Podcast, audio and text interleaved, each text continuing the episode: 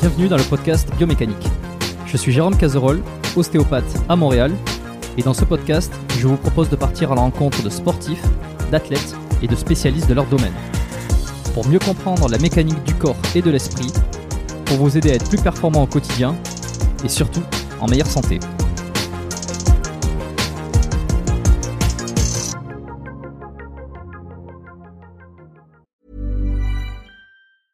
Ryan Reynolds here from Mint Mobile. With the price of just about everything going up during inflation, we thought we'd bring our prices down. So to help us, we brought in a reverse auctioneer, which is apparently a thing. Mint Mobile unlimited premium wireless. Ready to get 30, 30, bit to get 30, bit to get 20, 20, 20, bit to get 20, 20, bit to get 15, 15, 15, 15 just 15 bucks a month. So, Give it a try at mintmobile.com slash switch.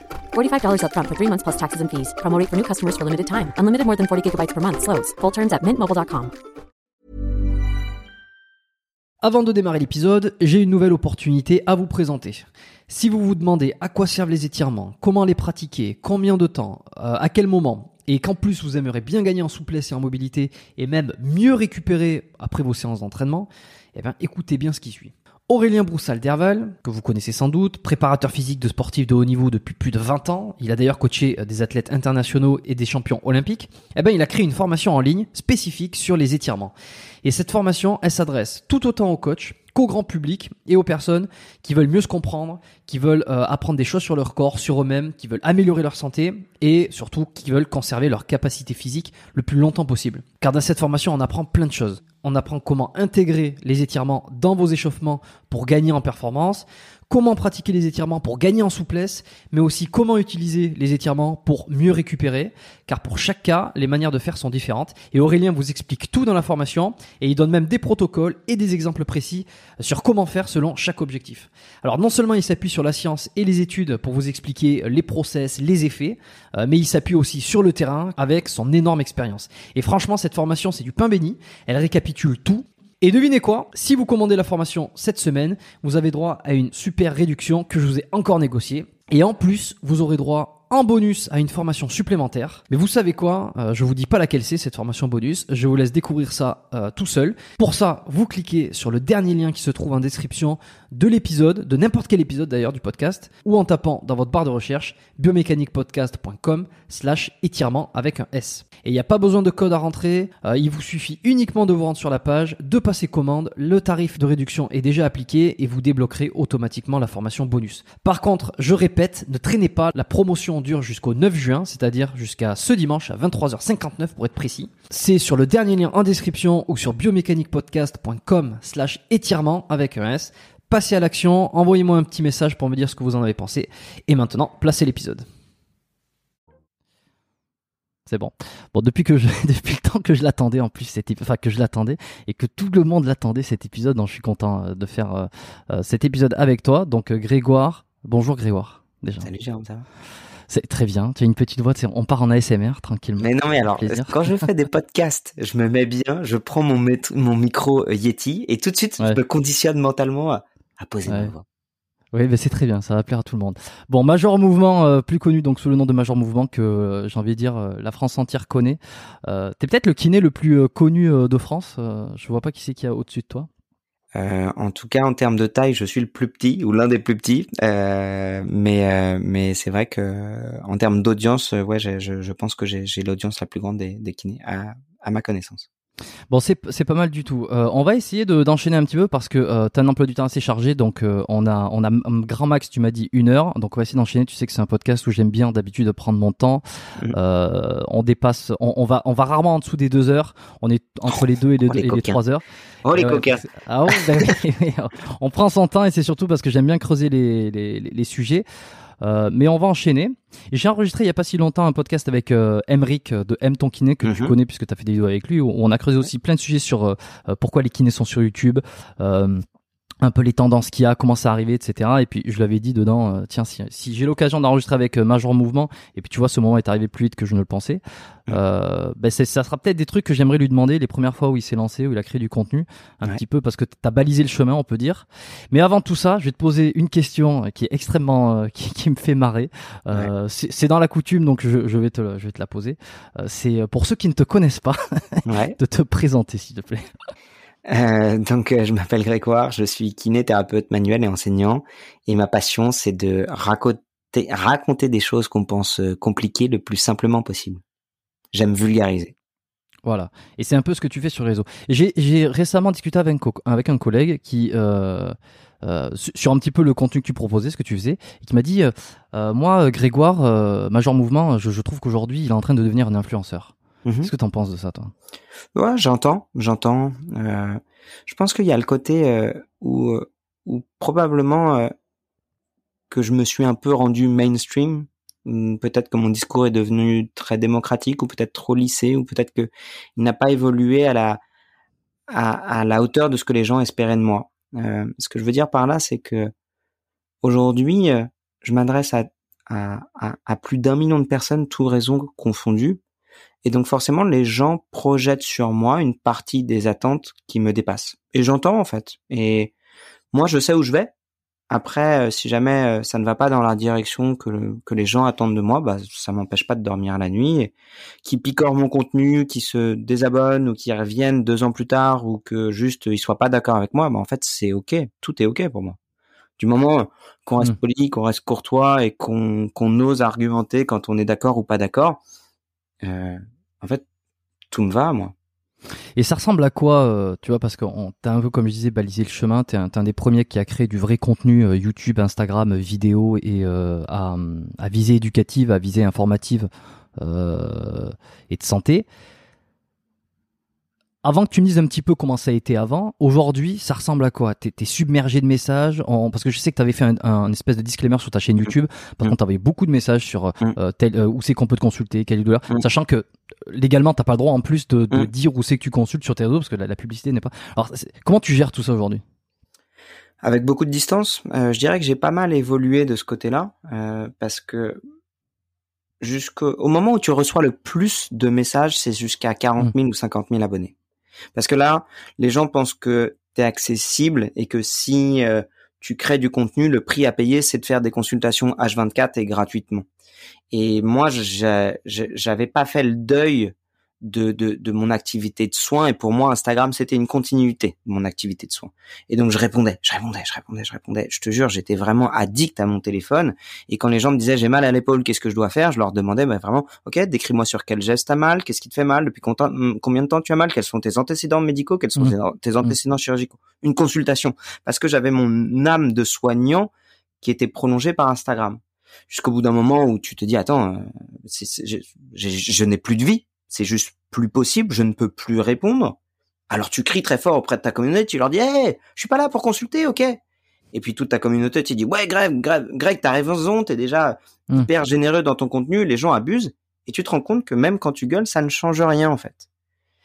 Et tu comprends en fait que les gens qui t'envoient des messages en permanence, ouais peut-être que dans le lot, ils ont un peu envie de profiter d'une question-réponse gratuite, mais globalement, c'est des gens qui ont peur, c'est des gens qui ont mal, c'est des gens qui ne prennent pas le temps de lire ton contenu parce que la tendinite d'épaule, tu l'as déjà expliqué 25 fois et que 25 fois, tu as dit sur quel signe il fallait consulter et ce que tu devais mettre en place comme exercice.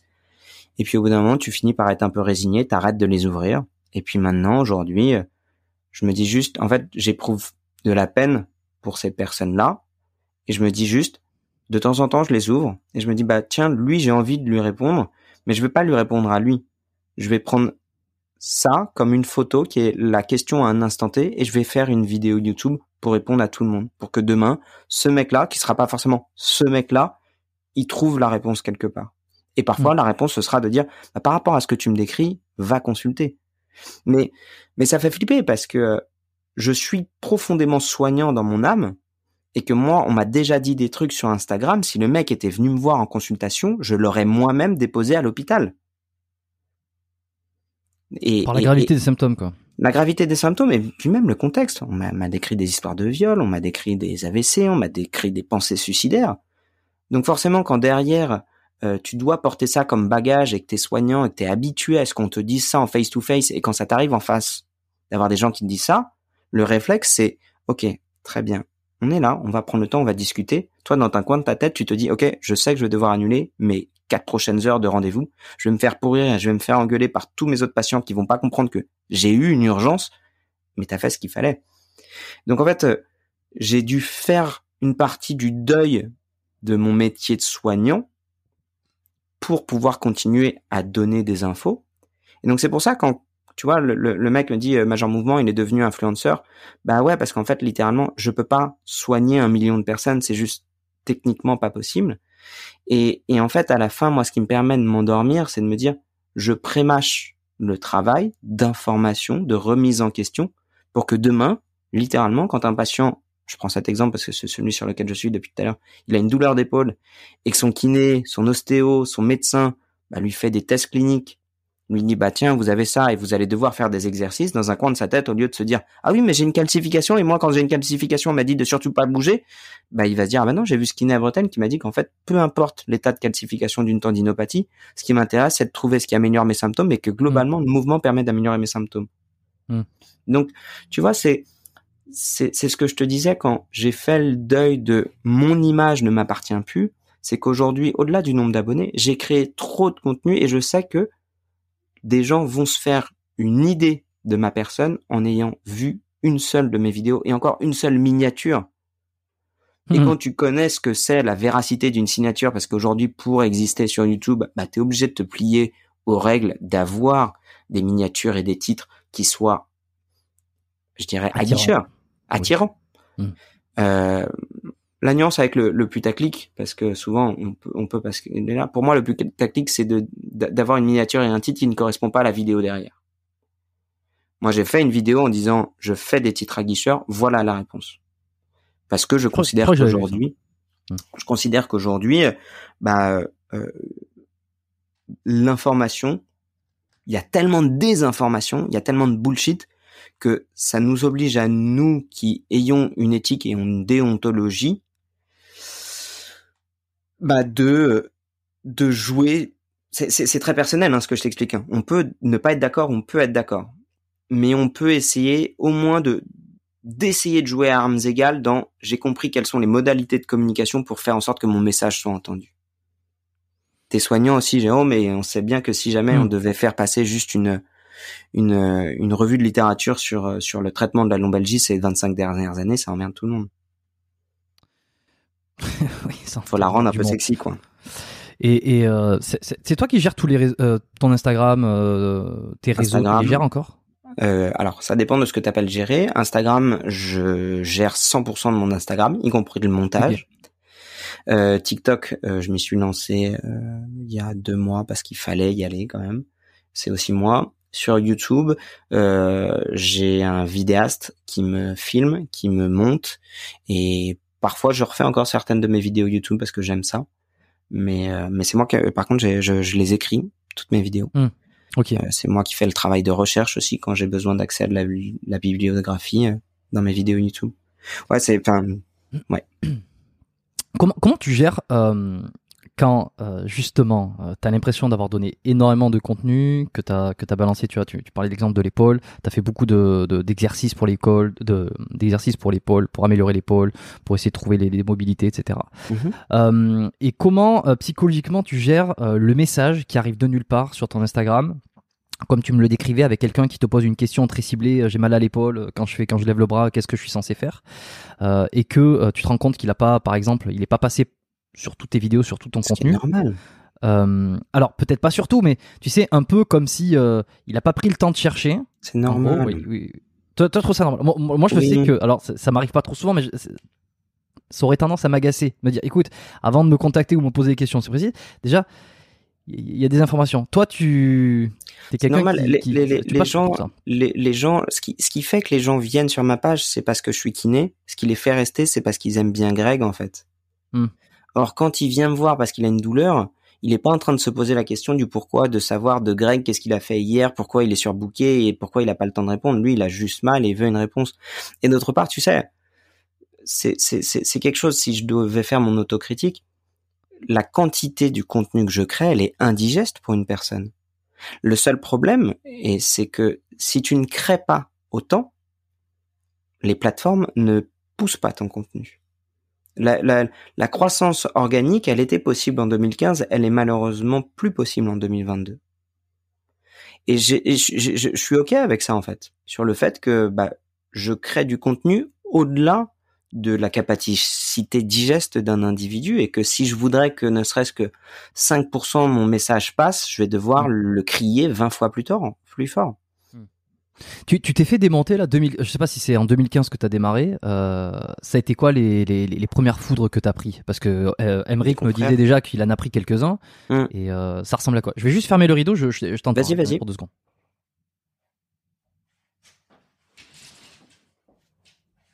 Je je, je t'entends hein, tu peux me tu peux me dire. Je hop euh, les les premières foods que j'ai pris c'était des confrères mais très tôt à, à, à 1000 abonnés tu vois sur Instagram même pas à 400 abonnés euh, C'était quoi C'était quoi quand on disait c'était euh, arrête Ah, de dire pas- n'importe quoi Non, ou non, alors c'est- euh, confidentiel Ah, tu, tu montes de la rotation externe, c'est de la rotation interne, tu sais vraiment pas de quoi tu parles. Euh, excuse-moi, mais les points d'insertion de l'obturateur externe, euh, c'est sur la face antérieure du sacrum, pas sur le bord latéral. Euh, excuse-moi, mais sur le spondylolisthésis, euh, l'extension n'est pas contre-indiquée. Elle est juste, euh, au contraire, modifiée en fonction de la symptomatologie de tes patients. C'est ok, quoi. Et, euh, et tu vois, tu sais, tu sais qui, ce qui, ce qui, ce qui, ce qui m'a, ce qui m'a boosté là-dessus. euh, Alors on aime ou on n'aime pas. Moi, j'aime beaucoup le. Je suis pas d'accord avec tout ce qu'il dit, mais j'aime beaucoup le personnage de d'Idriss Aberkan. Mhm. il, il raconte une blague que j'aime beaucoup. C'est, c'est un, un client. Il, il, rentre chez un maraîcher, et puis là, il y a, il y a, y a deux boîtes. Euh, et il y a une boîte avec un couvercle et une boîte sans couvercle. Et sur les deux boîtes, il y a écrit, sur la boîte avec le couvercle, il y a écrit euh, escargot anglais, et puis sur la, la boîte sans couvercle, il y a écrit escargot français. Et le client, il dit, mais euh, pourquoi est-ce que les, les escargots euh, français, euh, ils ont pas de boîte, enfin, ils ont pas de couvercle, et pourquoi les escargots anglais, ils ont un couvercle? Et le maraîcher lui explique, ah ben ça c'est très simple, monsieur. Les escargots anglais, euh, si jamais il y en a un qui essaie de sortir, ils vont tous vouloir sortir. Tandis que les escargots français, si jamais il y en a un qui essaie de sortir, ils vont tous le rattraper pour lui dire de rester avec eux. Donc, euh, je, je l'ai pas très bien raconté, mais je pense que tu as compris l'idée. Mais je, je pense que je, je- j'ai compris l'idée. j'ai, j'ai compris l'idée. On a tous compris l'idée. C'est que Ah. euh, effectivement, on n'a pas envie, on a plus envie de te tirer vers le bas et te, te, te, te rester parmi les, les tiens. Enfin, te faire rester parmi un peu le- cette espèce de cette base, plutôt que de te voir t'envoler et de se dire, ok, on va avec lui, on fait tous quelque chose de différent, même si on prend quelques risques. C'est ça. Même si tout je ce qu'on dirais dit pas base, parce que base, cent- c'est, c'est, c'est, c'est, c'est, c'est péjoratif. C'est, je suis allé dans une direction qui n'avait jamais été explorée. Est-ce qu'elle était bonne? Est-ce qu'elle était mauvaise? Moi, personnellement, c'est là où, où ma petite voix intérieure m'empêchait de dormir chaque nuit pour me dire, il faut aller par là, quoi. Personne l'a jamais exploré, il faut y aller, en fait. Et c'est pas parce que personne n'y est jamais allé que c'est mal. Juste, euh, bah, mec, euh, vas-y, tu vas bien voir ce que tu vas prendre sur la gueule. Bon, ça secoue un peu au départ, et puis une fois que t'es, entre guillemets, tellement loin, euh, tu les entends plus gueuler.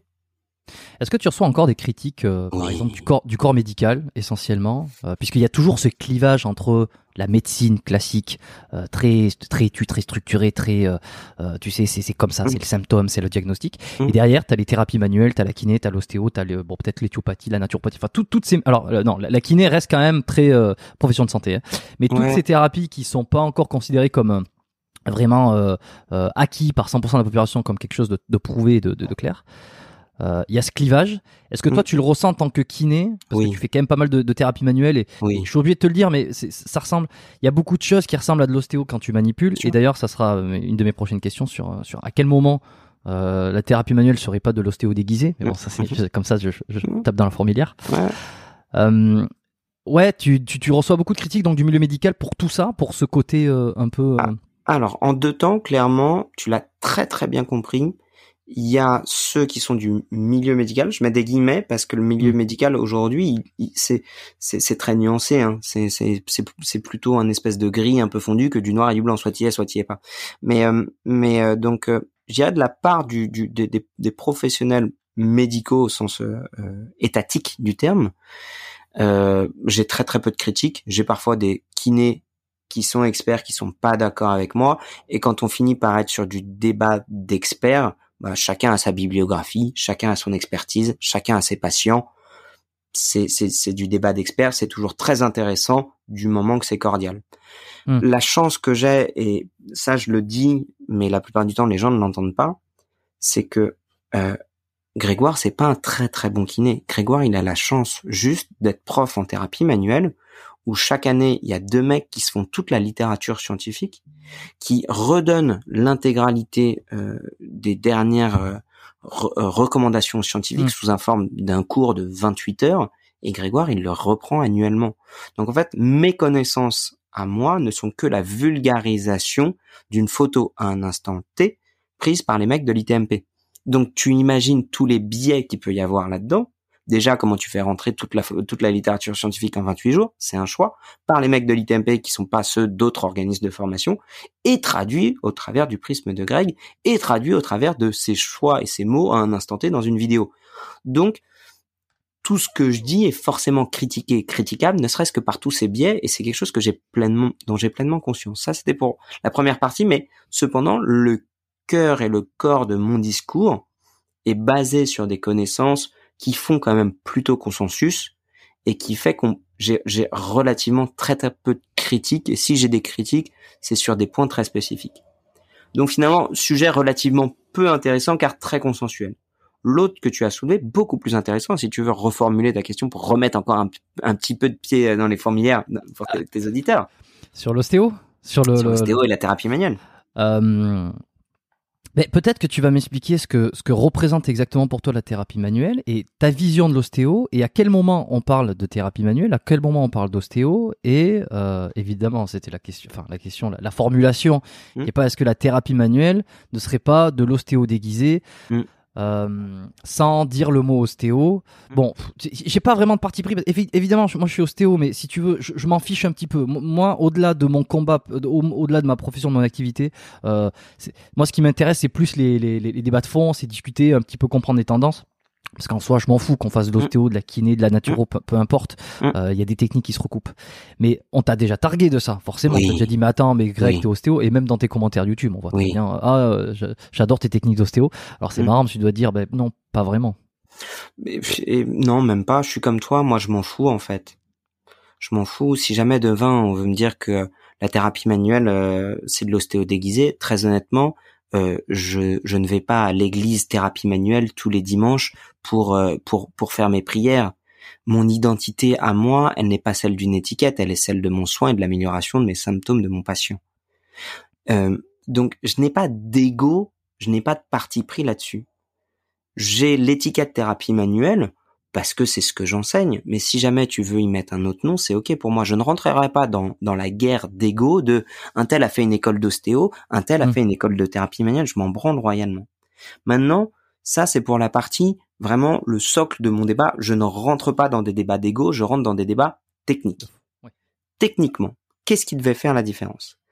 La thérapie manuelle, clairement, a énormément changé, à mon sens, ces trois dernières années. Celle que j'ai apprise en 2015, c'était clairement une bonne partie, du moins. Alors tiens, on va faire ça juste avant. Petit préambule. L'ostéo, pour faire très très simple, et si on devait avoir une image un peu globale, on va dissocier le viscéral, le crânien et le structurel. Au sein même du structurel, ça va dépendre en fonction des écoles.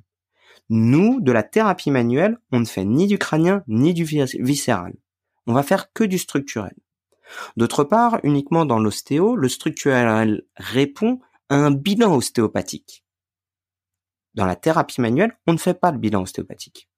Donc on ne garde que le structurel pour une manipulation à l'étage. Donc finalement, d'un débat qui semblerait être ostéo versus thérapie manuelle, tu regardes juste, ok, en fait, on parle d'un outil, d'une mhm. technique qui serait la mhm. technique articulaire et uniquement la technique.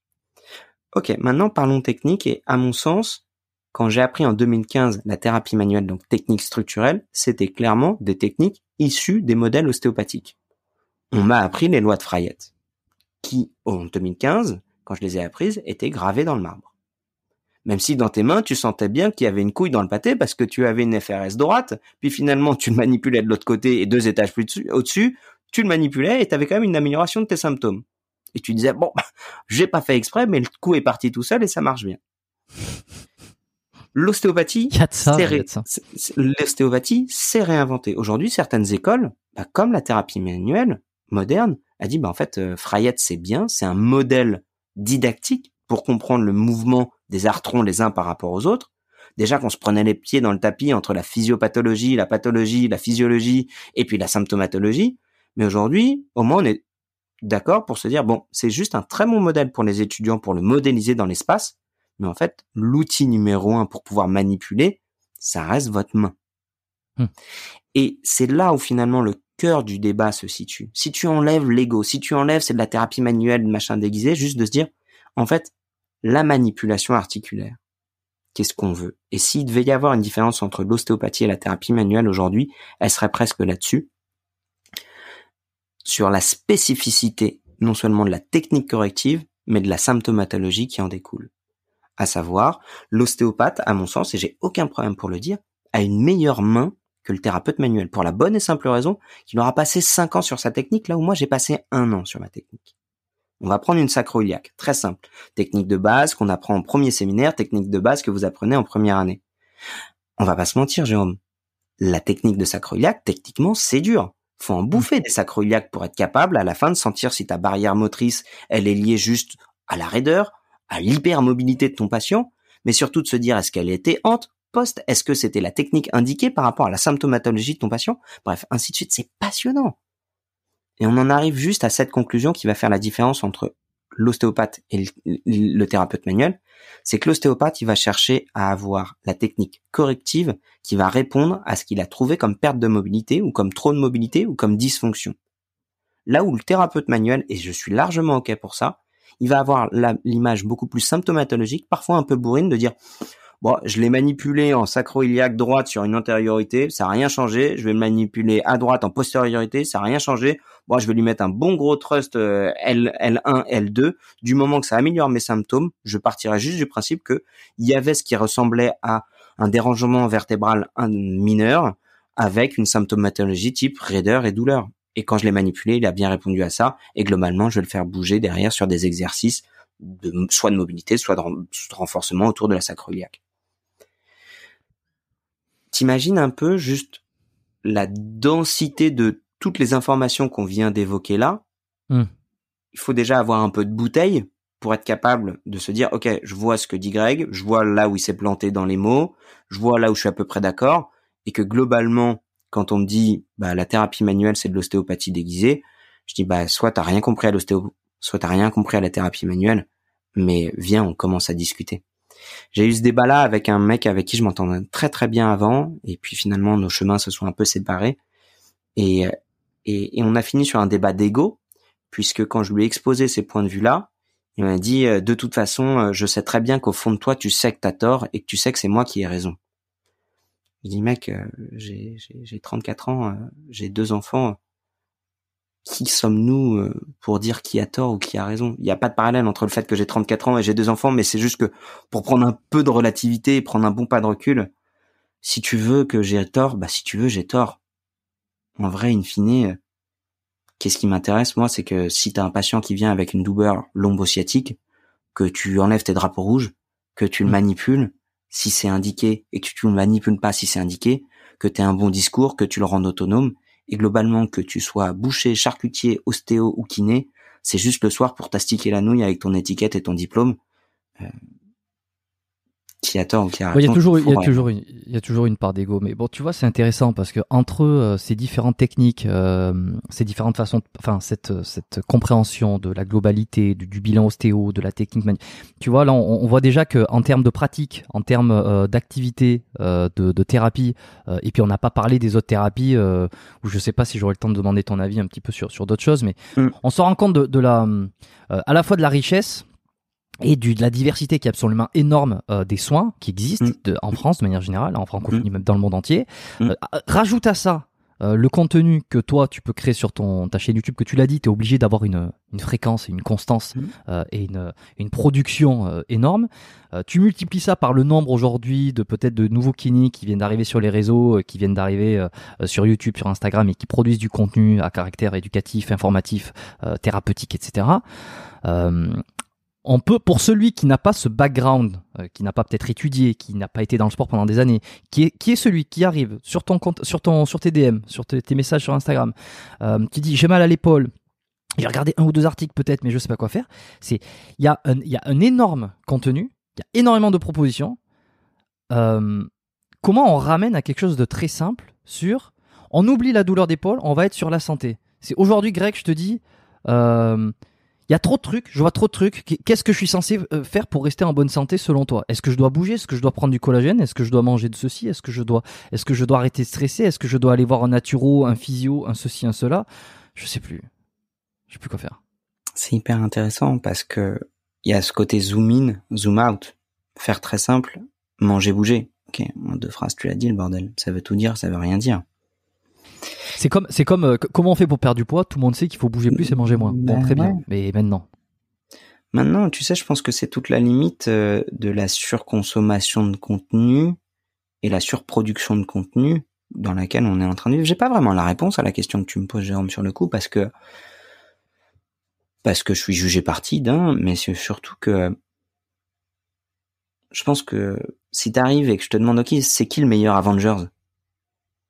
Tu dis, bah mec, euh, tu les as vus les films? Non Dis-moi, c'est qui, c'est qui le meilleur? Bah, En fait, ça dépend. Euh, Moi, je kiffe Wolverine, mais on le voit quasiment jamais. Toi, tu vas aimer Spider-Man.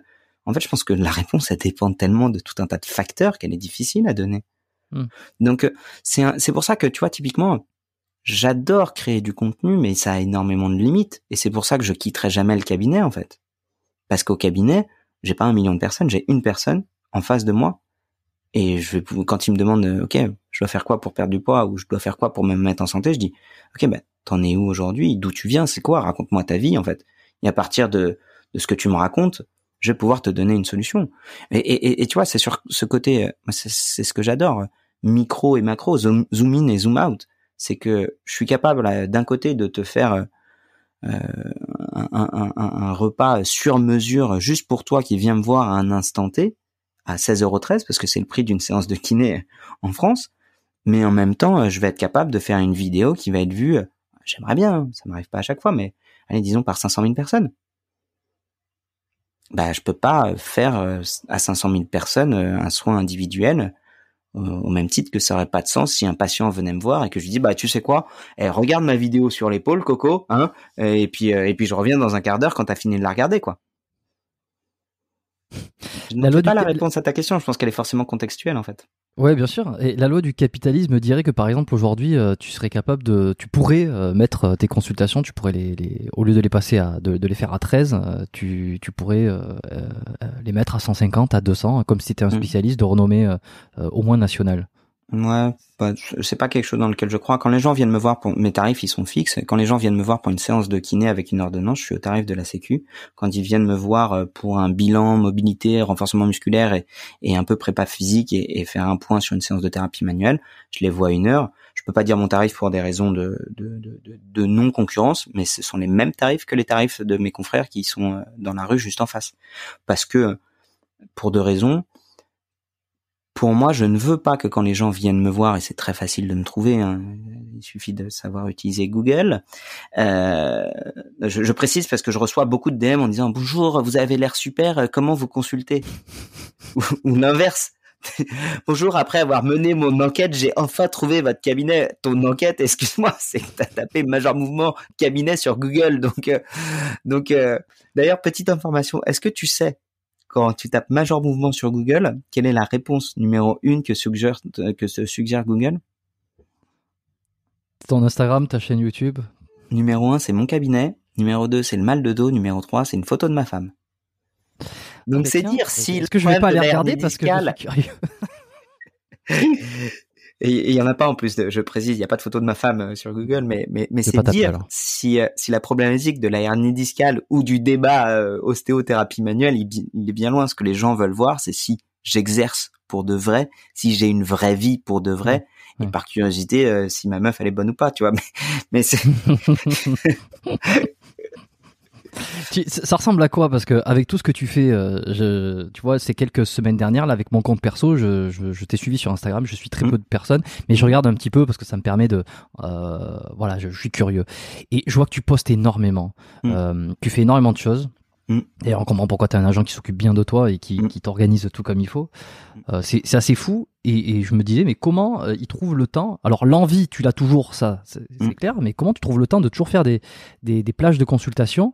Et puis, euh, je sais pas, moi j'imagine que tu dois avoir une secret, enfin tu dois avoir un, un système, parce que si euh, sur 500 000 personnes, il y en a au moins ne serait-ce que 10% qui tapent major mouvement cabinet pour savoir s'ils peuvent prendre rendez-vous, t'es booké jusqu'en 2035. Mhm. Ah bah alors c'est très simple. Donc euh, pour te répondre à ça, euh, je consulte le lundi et le mardi de 10h à 22h. Ok, grosse journée quoi. Ouais, parce que j'aime euh, commencer tard, finir tard. la problématique elle est très simple, c'est bien avant ma en mouvement, mon cabinet il est, il est dans le sens des bouchons et j'ai un le, le, le luxe d'avoir un métier qui me permet de choisir mes horaires. Donc je me mets en horaire décalé, comme ça moi je mets un quart d'heure pour aller au boulot et je, je, je, commence après tout le monde, je finis après tout le monde. Ce qui me permet d'avoir les patients euh, qui, qui, dans lesquels euh, je me suis spécialisé, principalement c'est toi mon patient Jérôme. C'est, c'est les patients actifs euh, qui aiment faire du sport, peu importe leur âge. Hein. Mmh. Enfin, je, je sais pas faire de pédiatrie, mais peu importe leur âge, à partir du moment où tu as eu ta, ta t'as, eu ta puberté et que tu as un système musculo-squelettique qui répond aux, normes d'un, d'un système adulte, euh, globalement, euh, si tu bouges, je vais avoir une réponse pour toi. J'aurais beaucoup plus de mal avec les gens qui sont sédentaires, qui ne veulent pas bouger, qui sont, qui, qui, ont parfois des pathologies chroniques, euh, et que malgré la pathologie chronique, ils ne veulent pas bouger. J'ai pas bien répondu à ta question. Ma réponse est, est, est, oui, mais... la suivante. Comment je m'organise? Donc, les lundis et mardis, je bosse euh, là-dessus. J'adore ça. Et j'oublie ma jambe en mouvement je suis obligé de continuer à créer. Je fais un peu des stories euh, parce que la, la, la story c'est c'est nécessaire. Mais euh, ton autre question c'est ah oui, mais tout simplement, je suis sur Doctolib en fait. Doctolib, c'est moi qui mmh. choisis des options. Les options, c'est tu ne peux pas prendre. Euh, J'ai fermé l'ouverture de rendez-vous au-delà de six semaines. Et euh, tu ne peux pas prendre de rendez-vous avant les deux dernières semaines. Tu ne peux pas prendre de rendez-vous euh, si tu n'as pas d'ordonnance. et, et, et, euh, et comme mon emploi du temps il est plein, il est plein en fait. Mmh. Ouais, bon, on comprend que c'est un peu c'est compliqué. Euh, c'est la rançon, la rançon du succès. Euh.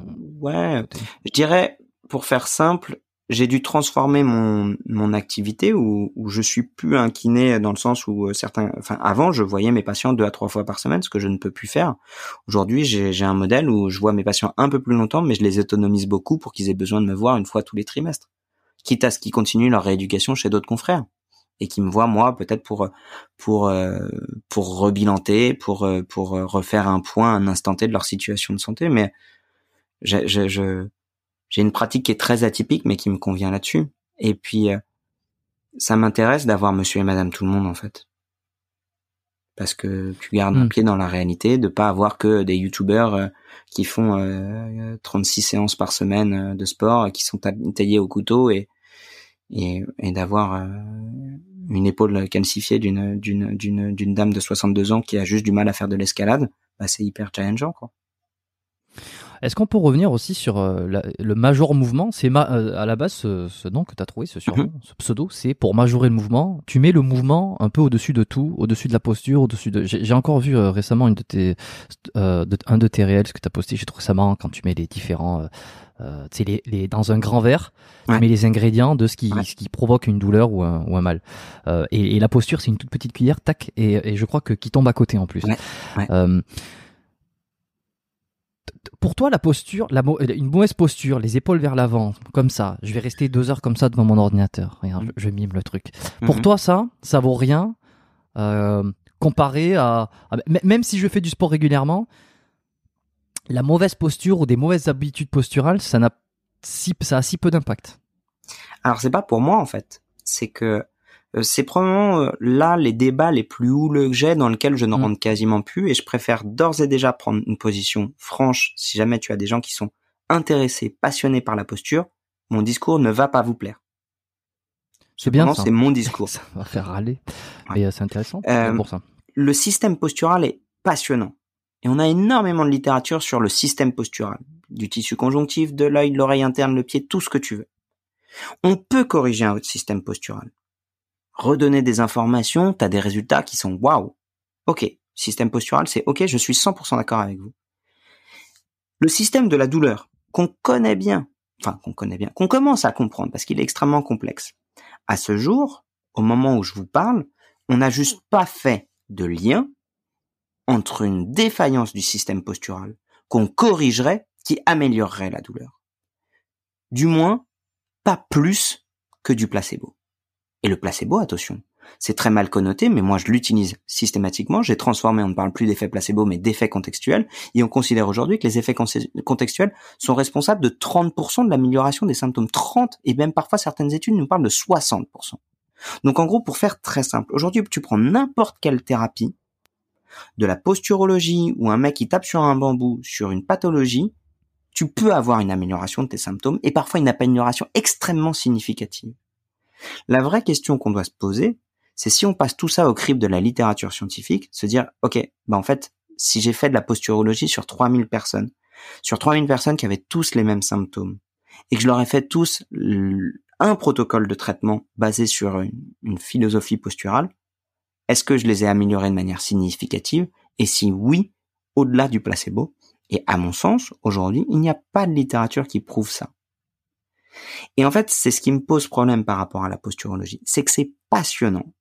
On peut en parler pendant 8 heures, on peut faire des podcasts là-dessus, on peut écrire des tas de bouquins. Moi maintenant, ce qui m'intéresse, c'est pas de prêcher des gens qui sont convaincus de l'intérêt du système postural. C'est demain, la réalité du terrain, c'est que tu as un patient qui vient te voir, et pour 16,13 euros, je vais pas l'envoyer chez un dentiste, chez un orthophoniste, chez un orthoptiste, chez un podologue, parce que je sais, et on a de la littérature là-dessus, qu'à partir du moment où tu commences à avoir des pratiques qui sont en dehors des recommandations scientifiques, tu augmentes au bout de trois séances de 50% le risque de passage à la chronicité. Pour faire simple, tu as quelqu'un qui vient te voir avec une douleur sacro-iliaque, et tu dis bah c'est très simple, c'est parce que vous avez la jambe gauche qui est plus courte que l'autre, du coup ça tire sur votre psoas, ça met une super grosse contrainte sur votre sacrum qui vient en postériorisation et cette postériorisation du sacrum, elle vient ouvrir ce petit canal L5S1 et du coup ça met une pression sur votre euh, sur votre racine nerveuse et ça vous déclenche une sciatique. Et en fait cette sciatique elle est liée à cause du psoas parce que vous êtes sûrement le bassin légèrement décalé à cause d'un spasme au niveau du diaphragme. C'est passionnant. Toi et moi, on a dû apprendre des heures pour en arriver à ce type de conclusion-là. Et on va devoir apprendre des heures pour savoir comment libérer un psoas, manipuler une sacroiliaque, corriger une fausse jambe longue. Je suis d'accord avec ça. Maintenant, si on fait ça sur 300 patients, combien est-ce qu'on améliore sur le long terme? Versus, on fait de l'éducation thérapeutique. Versus, on a une approche critique et symptomatologique. Versus, je leur mets et je le rebousse à faire une activité physique. Et là, on parle plus de semelle, on parle plus de, de psoas, on parle plus de posture. Le problème, vraiment, et c'est là où on peut avoir un débat d'experts, c'est que quand tu as un patient en face de toi, tu sais très bien que 95% des informations que tu vas lui donner vont passer à la trappe. Et si uniquement ce qui garde, c'est vous n'êtes pas droit, vous devez vous faire manipuler, vous devez aller voir trois professionnels de santé, ça augmente son délai de consultation. Ça augmente tout simplement parce qu'il t'a payé 16,13€ et dans sa tête, il va se dire, oula, le podologue c'est 90 balles, le dentiste je sais pas si c'est pris en charge par ma mutuelle, en plus je dis j'ai piscine, je sais pas si je vais pouvoir y aller, c'est la réalité en fait. La réalité et c'est notre c'est mon combat à moi, c'est de d'abord commencer à mettre en place des solutions où on sait qu'elles fonctionnent, l'éducation thérapeutique, l'activité physique et l'approche critique et, scientifique d'un problème, plutôt que juste trouver tout un tas de solutions qui sont très sexy sur le papier, mais on ne sait pas si elles fonctionnent. Je te rejoins, je suis assez d'accord là-dessus parce que c'est vrai que surtout pendant les études, notamment en ostéopathie, on a tendance à un petit peu se branler le cerveau sur qui c'est qui aura la meilleure chaîne, euh, qui c'est qui aura sur le papier euh, mmh. euh, le meilleur enchaînement de dysfonction qui amène mmh. aux, symptômes et de se dire putain j'ai trouvé le truc. En fait, il faut débloquer C1 pour venir.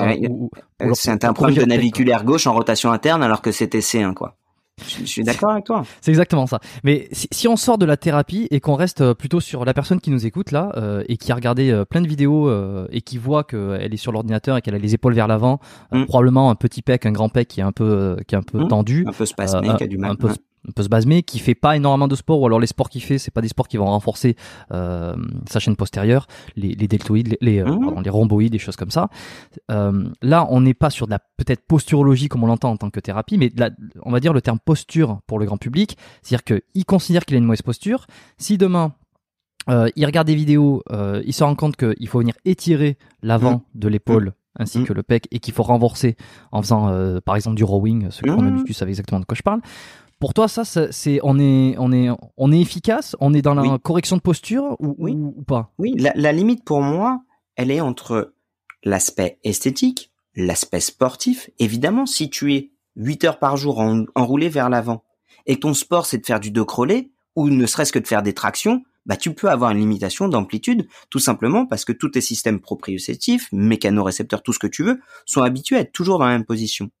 Mais pour moi, la différence, elle est là, c'est que soit on parle d'esthétique, soit on parle de performance sportive, soit on parle de douleur parfois ça peut aller se juxtaposer. On va prendre cet exemple très simple. T'es enroulé, t'as les épaules vers l'avant, ce qui t'emmène à une restriction de mobilité sur de l'ouverture d'épaule. Et ton sport, c'est de faire euh, du volet et t'as pas suffisamment de mobilité pour venir chercher la rotation externe. Bah à ce moment-là, oui, on va associer à du travail postural et du travail de mobilité et du travail de renforcement, enfin travail de mobilité des tissus antérieurs et travail de renforcement des tissus postérieurs pour pouvoir faire en sorte que tu gagnes en mobilité, une range of motion, en amplitude, et que ce soit confortable.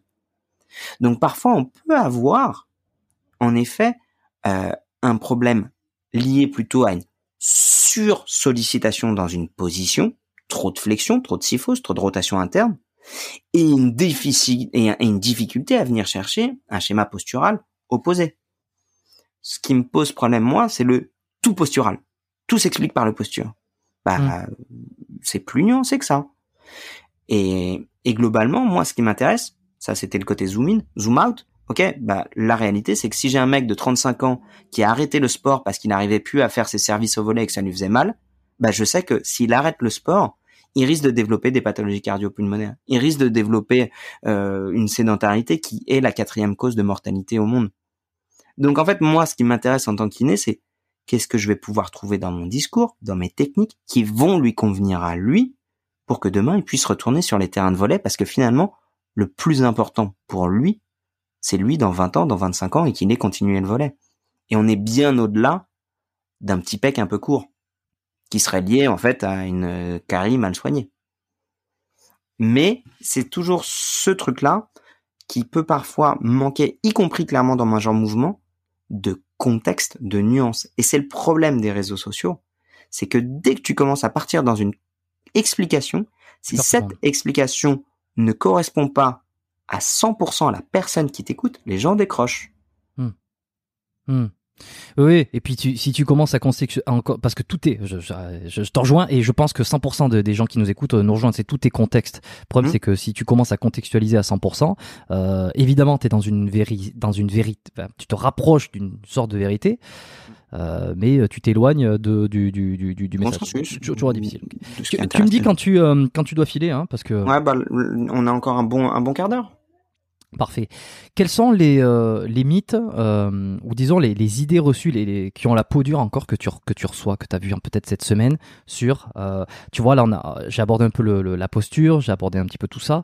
Qu'est-ce qui pour toi reste encore dans le, le grand public, même si c'est le sportif moyen qui a une certaine conscience, qu'est-ce qui ne décroche pas et qu'aujourd'hui tu as envie de dire, euh, ça, c'est plus comme ça, ou euh, ça va plus dans ce sens-là pour garder sa santé, il faut arrêter de penser euh, de cette manière-là?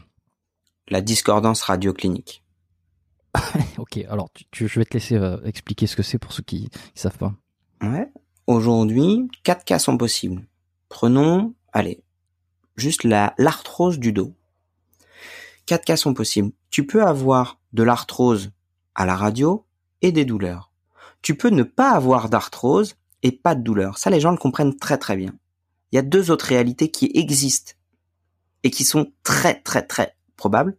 Tu as de l'arthrose à la radio et tu n'as pas de douleur, ou tu n'as pas d'arthrose à la radio, mais tu as des douleurs. Et aujourd'hui, c'est passionnant cette explication. Aujourd'hui, nous sommes l'héritage de cette non-explication de discordance radioclinique. Je m'explique. Aujourd'hui, quand quelqu'un a mal, les recommandations de la haute autorité de santé pour les médecins généralistes, c'est ne faites pas faire de radio dans les six premières semaines de lombalgie. C'est surprenant quand même. Et l'erreur qu'ils ont fait, c'est de dire, bah oui, ça va nous faire économiser de l'argent parce que vous envoyez plein de gens passer des radios, alors qu'en fait, c'est quand même assez rare de pouvoir voir à l'imagerie ce qui cause problème sur un rachis. La vraie réalité, c'est la suivante. Aujourd'hui, tu prends l'âge d'une personne. T'as quel âge toi, Jérôme? 32. 32. Je, ouais, 32, ouais. Faire très simple, tu as 32% de chance, si on te passe une IRM aujourd'hui, que tu n'es, si tu, que tu aies des douleurs ou pas de douleurs, de retrouver des hernies discales, de retrouver de l'arthrose, de retrouver des becs de perroquet, de retrouver une fusion euh, L5S1. Que tes douleurs ou que, des, que tu aies des douleurs ou que tu n'aies pas de douleurs. Discordance radio-clinique. Et en fait, aujourd'hui, pour les gens, la douleur se voit à l'imagerie. Ce qui pose problème là-dedans, c'est que dans les deux scénarios où il y a une discordance radioclinique, c'est qu'on va dire aux gens qui n'ont rien à la radio, mais qui n'ont pas de douleur, bah, la douleur est dans votre tête. Bah, non, clairement, les tissus mous peuvent générer une très très grosse douleur. Les tissus mous ne se voient pas à la radio. Oui, Et- si c'est dans la tête, c'est dans le corps de toute façon. Donc, euh, on est d'accord. Parce que de toute façon, c'est ton cerveau qui traite 100% de tes informations, y compris celui de la douleur. Et t'as l'autre cas qui est plus compliqué. C'est des gens à qui on va faire une imagerie pour X raisons. Et on trouve qu'ils ont une hernie discale. Ou alors ils ont un petit peu mal. Et on leur passe une imagerie. Et on trouve qu'ils ont une hernie discale. Et on leur dit, ah, vous avez une hernie discale, faites gaffe, vous allez finir paralysé. Vous devriez arrêter le sport, c'est mauvais. Ou pire, ils font déjà du sport, ils sont très bien, ils font du crossfit, ils se sont juste fait un petit spasme musculaire. Mais ils ont eu tellement mal avec ce spasme musculaire, parce qu'un spasme musculaire, ça peut faire extrêmement mal. Et pour les gens qui ne me croient pas, je vous invite à taper Nadal crampe sur YouTube. Il a Mm. une crampe au niveau du mollet, cette vidéo elle est impressionnante. Euh, juste pour comprendre que, en fait, tu vas voir des anormalités sur ton rachis, à la radio, à l'IRM, qui sont pas Mhm. forcément en lien avec tes douleurs. Et donc, on va donner des consignes aux gens qui sont censés leur faire du bien. Faites du sport, zoom out. Globalement, on sait que c'est bon. Et zoom in, bah, peut-être en ce moment, c'est un peu sensible si tu, tu, tu n'es pas capable de tolérer ton, ton, ton, deadlift à 150 kilos parce que, bah, tu t'es fait une petite dysfonction sacro-iliaque, parce que c'est un peu étiré sur ton nerf sciatique, ce qu'on ne peut pas voir à l'imagerie et qu'en fait, on s'est rendu compte quand on fait ton bilan que ça se trouve, ta hernie discale, tu l'avais déjà depuis 4 ans, mon conco, elle était complètement asymptomatique, que quand je vais venir tester tes structures, en fait, t'as un carré des lombes qui flambe de ouf, qui est extrêmement algique, qu'on peut traiter très efficacement avec un bon trigger point, mais qu'en fait, quand je mets en compression tes tests, euh, tes, tes, ta- ton, ton, rachis discal, pardon, quand je mets en compression ton disque intervertébral L5S1 avec des tests cliniques validés, ben en fait, je ne recrée pas tes symptômes. Bah, ça veut dire quoi? Qu'on a trouvé une hernie discale à la, à l'imagerie, mais que ta douleur n'a rien à voir avec ta hernie discale. Et que quand bien même, le traitement pour la hernie discale, c'est de faire du sport. Et donc, en fait, tu combines ça une croyance populaire très forte de mon imagerie me donne l'origine de ma douleur, une explication médicale de j'ai une dysfonction sur ma radio et elle explique la douleur avec en fait sur la réalité sur le terrain, bah, la douleur elle est multimodale. Parfois elle peut venir vraiment, tu peux avoir une racine qui va être comprimée par une hernie discale avec des tests cliniques qui sont positifs. À savoir, une imagerie qui est positive et des douleurs qui correspondent à mon imagerie, ça existe. Mais en fait, discordance radio-clinique, ça veut dire ce que ça veut dire. Ta radio et ta clinique ne coïncident pas. Que les seuls cas où, enfin, pardon, je reformule, ta radio et ta clinique ne coïncident pas, c'est normal, ça arrive. Que globalement ta clinique passe avant ta radio, que les seuls cas où ta radio passe avant ta clinique, c'est en présence de drapeau rouge. À Hmm. savoir, bah, on s'aperçoit qu'en fait, il a une nécrose du corps vertébral de L5, qui est peut-être en lien avec une tumeur du pancréas. Bah, je vais peut-être pas le soigner avec des trigger points. On en, donc en fait, c'est ça, c'est on enlève euh, le lien de cause à effet absolu qu'il y a entre euh, un diagnostic et une douleur. Mm. Évidemment qu'il y a certains diagnostics, euh, si t'as une fracture, bon, il y, a- y a Ah. quand même peu de Les chances rouges, que on tu les te- connaît. que tu voilà que tu te retrouves sans douleur. Ce qui veut dire que globalement, alors il y avait une question tout à l'heure, mais elle, est, elle est un peu passée, c'est malheureusement parce que tu m'as parlé de, ça vient juste de me retomber en tête. Tu m'as parlé de viscéral, qu'en ostéo on faisait Mm. de viscéral évidemment, et que toi tu ne faisais pas de viscéral. Ce qui veut dire qu'aujourd'hui, toi tu ne prends pas en compte, par exemple, des défauts de de mobilité, de, mobili- de, de- de- des raideurs, des choses qui peuvent se passer dans les... J'essaie de parler avec des mots euh, simples pour qu'on te comprenne. Voilà, ra- raideur, perte de mobilité, euh, adhérence, accroche dans le Mm. système viscéral. Tout ça, toi, tu ne le prends pas en compte dans ta dans ta thérapie. Ensuite, je, Si. je rebrancherai sur euh, sur autre chose. Euh, si sur la partie viscérale, j'ai une sensibilité viscérale à la fois en tant que patient et en tant que thérapeute, mais je n'ai pas l'outil pour le traiter. Donc comment je vais fonctionner? Je vais faire mon, mon bilan diagnostique comme d'habitude, Hmm. et quand je vais voir que ça ne répond pas bien à la mécanique, quand je vais voir que euh, je vais palper un peu le ventre, qu'il y a des restrictions de mobilité, parfois des recréations de symptômes, du système euh, parasympathique qui a l'air de déconner un peu, bah je vais le réorienter vers ma consoeur qui est kiné. Euh, je vais le réorienter vers ma consoeur qui est kiné et ostéo. C'est un outil que j'ai oublié de dire tout à l'heure quand on parlait de cette guéguerre. Euh, j'ai une ostéopathe à qui je renvoie peut-être euh, 5 à 10% de mes patients pour un avis complémentaire ou pour dire, bah, en fait, c'est pas de kiné, ni même de thérapie manuelle dont vous avez besoin, c'est d'ostéopathie. Ok. Bon, co- comme ça, la boucle est bouclée, c'est parfait. Je te remercie. Euh, je reviens donc sur l'idée de euh, le, le, diagnostic euh, n'est pas directement lié à la douleur, ou en tout cas, il n'y a pas un lien, euh, comme tu l'as dit, parce qu'il y a une image qui demande ceci que forcément ça donne cela dans le dans le- les symptômes. Euh, donc, si la douleur, elle n'est pas, euh, elle est, que tu l'as dit, elle est multimodale, elle est multimodale. euh, il n'y a pas une cause absolue, il n'y a pas un problème, ça peut être plein de choses, mais qui peut se résoudre de manière générale par une grande tendance qui est Mhm. le mouvement, la mise en contrainte. euh, c'est la loi de l'Hormèse, ça. Je, je fais un petit coucou à Pierre Dufresne, que peut-être tu connais, qui, qui est beaucoup sur, euh, qui, qui adore parler de ça, de l'Hormèse. C'est c'est le fait de se renforcer après un, avec un stimulus qui te, qui te, en gros, qui te secoue un petit peu. Ça te Mhm. renforce, tu deviens plus fort. Mhm. Et au contraire, si t'es trop optimisé, si t'es trop confortable, si t'es t'es t'es toujours dans ton canapé, euh, ben, tu, tu, tu, tu tombes de ton canapé, tu te fais 10 000, 10 000 fractures parce que t'as plus jamais de contraintes. Donc ça, c'est la de l'Hormèse. Tu, tu, tu pro, tu pro, euh, t'étais pro euh, cette idée-là. Bah, je, je la connaissais pas, mais euh, globalement, oui. Euh, avec la notion de progressivité euh, dans la remise en contrainte, je pense que c'est la clé, ouais. Parce que la, la, la, la vie est faite de contraintes, qu'elles soient physiques, sociales, émotionnelles, logistiques. Et qu'à partir du moment où tu sors euh, trop vite, trop fort de ces contraintes, tu t'exposes à te casser. Faire très simple, t'as jamais vraiment travaillé de ta vie. T'as été étudiant, bah tiens, ça va parler à tout le monde. T'as été étudiant toute ta vie et pour la première fois t'es confronté au monde du travail. Ah bah ça fait bizarre, hein que les trucs ils collent pas aussi bien que ce que t'as vu dans les bouquins, que en fait les belles théories que t'as appris dans les bouquins, bah en fait t'as Michel de la compta qui te fait bien comprendre que ça marchera jamais. Parfois il aura raison, parfois il aura tort, mais c'est toi dans la contrainte, dans la réalité sur le terrain que tu vas te rendre compte que bah, t'es un peu obligé de te battre pour essayer de te faire passer tes idées, qu'il y a des fois des idées qui vont casser, puis il y en a qui vont prendre. Quoi. Je suis assez d'accord avec cette théorie-là. Euh, Est-ce que ça serait pas casser encore un mythe si, si, si je, si je poursuis dans cette idée-là, euh, faire du soulevé de terre euh, à 150 kilos, il y a encore pendant les 5-10 dernières années, on entendait très dangereux pour le dos, très risqué, attention, tu vas te casser le dos. Et, et là, j'ai l'impression que depuis quelques mois, euh, on en revient à cette idée. Limite, faites-le le dos rond, ça vous renforcera. Bon, Ah, on, va un petit peu trop dans l'extrême, mais, mais tu, tu vois, c'est, il y a plein, C'est- tout ça, c'est cyclique. C'est cyclique. euh, en fait, ce, débat, il est génial et moi, j'aime beaucoup le contextualiser. On va faire en deux temps. Ok. Pose juste la question aux gens. Est-ce que soulever, est-ce que faire un soulevé de terre à 150 kilos, c'est bon ou c'est mauvais? Bah, j'ai envie de te dire, pose la question à des athlètes crossfitters. Qu'est-ce qu'ils vont te dire? Bon, dire c'est bon, euh, C'est bon. besoin, besoin ouais. Pose la question à des médecins. Qu'est-ce qu'ils vont te dire?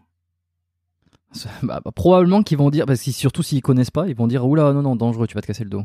À 90%, ils te disent non. Pose la question à des kinés. Ça dépend de quelle génération, j'imagine. Ça dépend de À 75%, ils vont te dire c'est bon.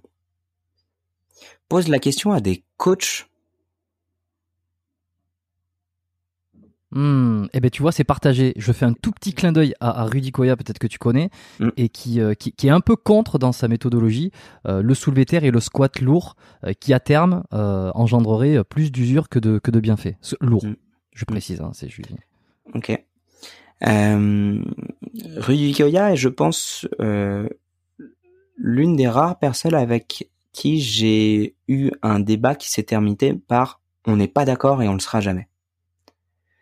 Euh, et notamment sur euh, sa vidéo sur la hernie discale, où il m'a renvoyé dans, dans mes 22 en me disant euh, j'ai vu ton travail, j'aime pas ce que tu fais, ça m'intéresse pas d'échanger avec toi, Euh, et si jamais tu veux qu'on discute, regarde d'abord tout ce que je fais avant de venir discuter avec moi. On s'est mis d'accord sur notre désaccord. Je, je reviens du coup sur ça, pose la question au grand public. Est-ce que c'est bon ou c'est mauvais de faire du, deadlift à 150 kg Je pense que le grand public, il va se pencher de l'avis des médecins, à mon avis. Je, je, je suis d'accord. Médecins qui, malheureusement, hein, dans leur cursus euh, médical, entre soigner la rubéole et pouvoir euh, diagnostiquer un âge osseux, n'ont pas un cours de soulevé de terre à 150 kg. Ils mériteraient et ça leur ferait tous du bien. Mais non, ils n'ont pas ça. Maintenant, deuxième question. Est-ce que faire un soulevé de terre dos rond, un Jefferson curl, Hmm. repose la question aux gens? C'est bon ou c'est mauvais? Alors Là, je pense que les 75% de kinés qui étaient favorables euh, à le faire euh, dos droit, quand tu leur demandes est-ce qu'on peut le faire dos rond, bah non. Parce qu'en fait, on nous a tous appris que quand tu étais dos rond, tu augmentais de 300% ta pression sur les disques Ouais, intervertébraux. Ah, il y a un petit hic. Il y a un hic parce que cette étude, elle date des années 70, elle a été faite sur des cadavres. Et en fait, on a appris pour genre argent comptant Ça que, fait, bah, ça fait des, des, exercices. pareil. un mec mort et un mec vivant que c'était pareil que bah non en fait t'as quand même tout un système musculaire qui fait que quand t'es vivant bah t'as un peu plus de force que quand t'es mort et que probablement la contrainte mécanique elle va plutôt sur tes muscles quand ils sont quand ils sont engagés quoi donc euh, la question de savoir si on peut le faire je crois que tu peux pas te tromper en disant du moment qu'on est progressif on peut le faire avec la limite qu'on sait aujourd'hui et c'est un débat qu'on a eu avec Emric et je suis 100% d'a- aligné avec Emric, débat qu'on a eu avec Cerveau Musclé où on n'est pas aligné, ou Cerveau Musclé qui est kiné très pro-science qui dit vous pouvez soulever dos rond jusqu'à 150 kilos, mais en fait en réalité moi il y a, y a un mec que j'adore beaucoup, c'est Squat University, et lui qui dit oh les gars, euh, on n'a jamais étudié en fait euh, au-delà de 25 kilos un Jefferson curl, donc avant de vous dire euh, vous pouvez tous soulever dos rond euh, sur votre deadlift, en fait, euh, bah juste oser dire, on ne sait pas. C'est probablement athlète dépendant, c'est probablement mode opératoire de l'entraînement dépendant. Et si tu vois les strongmen qui soulèvent dos rond, bah peut-être que c'est lié sur le fait qu'ils s'entraînent 6 heures par jour à soulever dos rond et qu'ils ont tout un objectif de vie qui tourne sur uniquement soulever le plus lourd possible.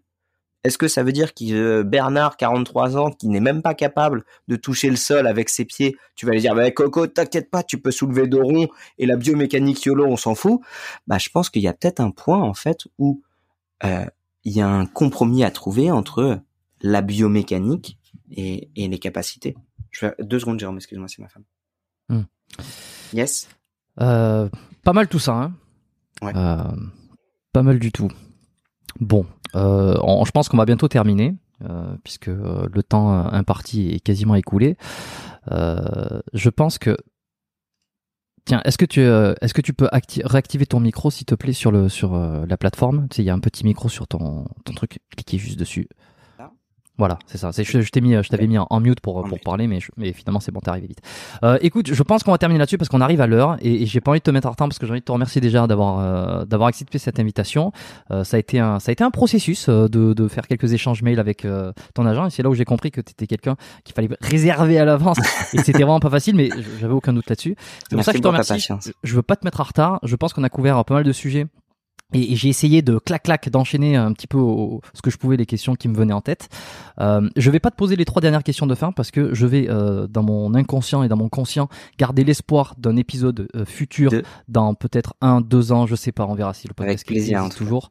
Beaucoup plus long dans le sens où euh, j'essaierai de de de, de, Bah, de savoir pour plus longtemps Il y a- l'option, ils peuvent mettre des commentaires, les gens, sous les podcasts ils sont sur YouTube jusqu'à jusqu'à présent. Les podcasts entiers sont sur YouTube. Peut-être que ça changera, Bah, mais ils dites-nous en commentaire si vous voulez un épisode 2. Voilà. Et Allez-y, hein, foncez, hein, parce que j'ai attendu lourd. Et puis j'ai encore beaucoup de choses à lui demander et tout un parcours à retracer. À retracer. Merci. Euh, Plaisir, je coupe. Merci pour je fais. Je, je ferai l'outro Je après. coupe, je descends parce qu'il y a mon fils qui, qui pleure. Jérôme, je dois vraiment filer. Parfait. Voilà, je vous reprends solo euh, pour terminer cet épisode. Donc euh, bon, ben c'était génial. Euh, j'espère que ça vous a plu, que vous avez apprécié cet épisode avec Major Mouvement, qui était un peu plus court qu'à l'accoutumée. Et puis on est obligé de voilà, de se, plier un petit peu à l'emploi du temps de certains invités. Vous savez qu'ici, on aime bien prendre son temps, que j'aime bien faire des épisodes qui sont parfois longs, où on couvre énormément de choses. Il y a beaucoup de questions et beaucoup de thèmes que j'aurais aimé aborder avec lui, vraiment creuser un petit peu, un petit peu plus dans, dans les débuts, dans des astuces santé, parler un peu des tendinites, tout ça. Je sais qu'il en a déjà parlé dans d'autres contenus mais euh, mais c'est toujours des sujets qui sont intéressants à aborder, surtout avec euh, avec euh, quelqu'un comme lui. je suis tout seul, hein, comme je vous l'ai dit. Grégoire n'est plus avec moi. Je vous remercie d'avoir écouté cet épisode. vous pouvez le noter si vous, si vous avez apprécié, si vous aimez le podcast biomécanique. je vous encourage à noter le podcast sur Apple Podcast, donc l'application par défaut des, des iPhones la petite euh, la petite application euh, violette. Euh, un petit 5 étoiles avec un commentaire ce que vous aimez sur le podcast qu'est-ce que vous avez apprécié est-ce que vous l'écoutez tout le temps est-ce que vous l'écoutez de temps en temps pourquoi vous le recommanderiez à quelqu'un. Et puis récemment ben, Spotify depuis quelques semaines, quelques mois, là, Spotify permet de mettre des notes également euh, sur les podcasts, chose qui n'était pas possible avant. Donc je vous encourage tous à foncer. Si vous aimez l'émission, allez m'exploser cette, euh, cette barre d'évaluation donc sur euh, le podcast biomécanique sur l'application Spotify. un petit 5 étoiles Pareil, je pense que au-delà de faire euh, d'améliorer le référencement, je ne sais pas si vraiment Spotify permet d'améliorer le, référencement encore, euh, mais c'est juste que euh, ça réconforte dans l'idée de continuer à faire ces épisodes, d'inviter de, de, de, prochains, d'autres invités, d'insister, de batailler. c'est pas toujours facile d'avoir des invités qui sont qui sont populaires, qui ont des trucs hyper intéressants à raconter. Certains sont moins populaires et ont énormément de choses à raconter, mais mais voilà, avoir accès, à, à Grégoire aujourd'hui, c'était plutôt cool. Euh, partagez ces épisodes en masse, hein, si ça vous plaît, que vous voulez euh, propager la bonne parole au-delà de laisser une note. Hein, vous pouvez toujours laisser euh, envoyer cet épisode à un de vos amis, à, un membre de votre famille qui se pose des questions sur est-ce qu'il faut soulever lourd, est-ce que l'ostéo c'est mieux que la kiné, qui c'est qui a raison, est-ce que les débats sont si importants, est-ce que et ils sont si peu importants. Et sur un peu tous les thèmes qu'on a dit. Hein. Partagez-le, envoyez l'émission, faites une capture d'écran et vous pouvez euh, euh, le mettre en story sur Instagram également et m'identifier euh, à Biomécanique Podcast qui est l'Instagram du podcast et identifier Grégoire pour cet épisode-là. Voilà, j'espère revoir Grégoire bientôt, d'ici quelques mois. Donc vous avez entendu, hein, droppez tous des commentaires, euh, lâchez, euh, allez-y, euh, encouragez, enfin encouragez-le à revenir. Dites-nous ce que ce qui vous a plu, sur quel sujet vous aimeriez l'entendre sur ce podcast pour un autre épisode. Euh, sur euh, alors sur YouTube comme je l'ai dit vous pouvez laisser les commentaires sur YouTube c'est aujourd'hui peut-être le plus facile le plus pratique n'hésitez pas à me faire vos retours directement en privé aussi hein, euh, que ce soit sur l'Instagram en, message privé je, reçois tous les messages et j'y réponds à, tous je, suis loin d'être aussi submergé que que Grégoire et puis sinon, en privé, pour ceux qui veulent m'envoyer des mails un petit peu plus longs, là, contact at biomécaniquepodcast.com. En tout cas, je vous remercie. J'espère que ça vous a plu. Je vous dis à la semaine prochaine pour un prochain épisode. chaque lundi, euh, épisode du podcast biomécanique. D'ici là, portez-vous bien. Et puis à bientôt. Salut.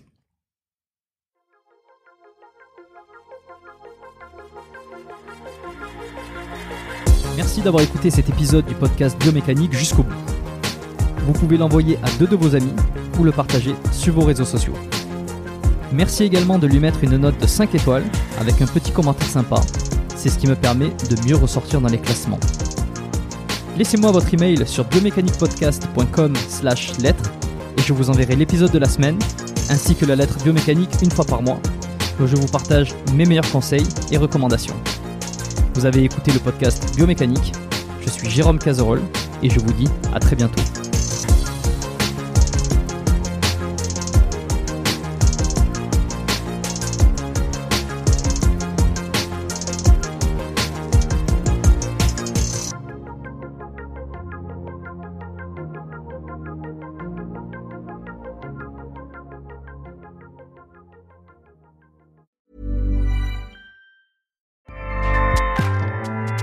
ACAST powers the world's best podcasts.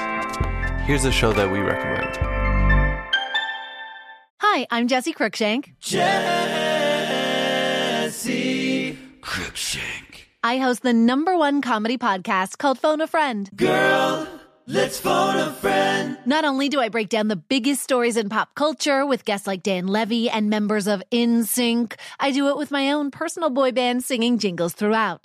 Because it's my show. It's your show, girl. New episodes of Phone a Friend Yeah. drop Thursdays wherever you get your podcasts. So work it, girl. Yeah, work it. Okay, that's enough.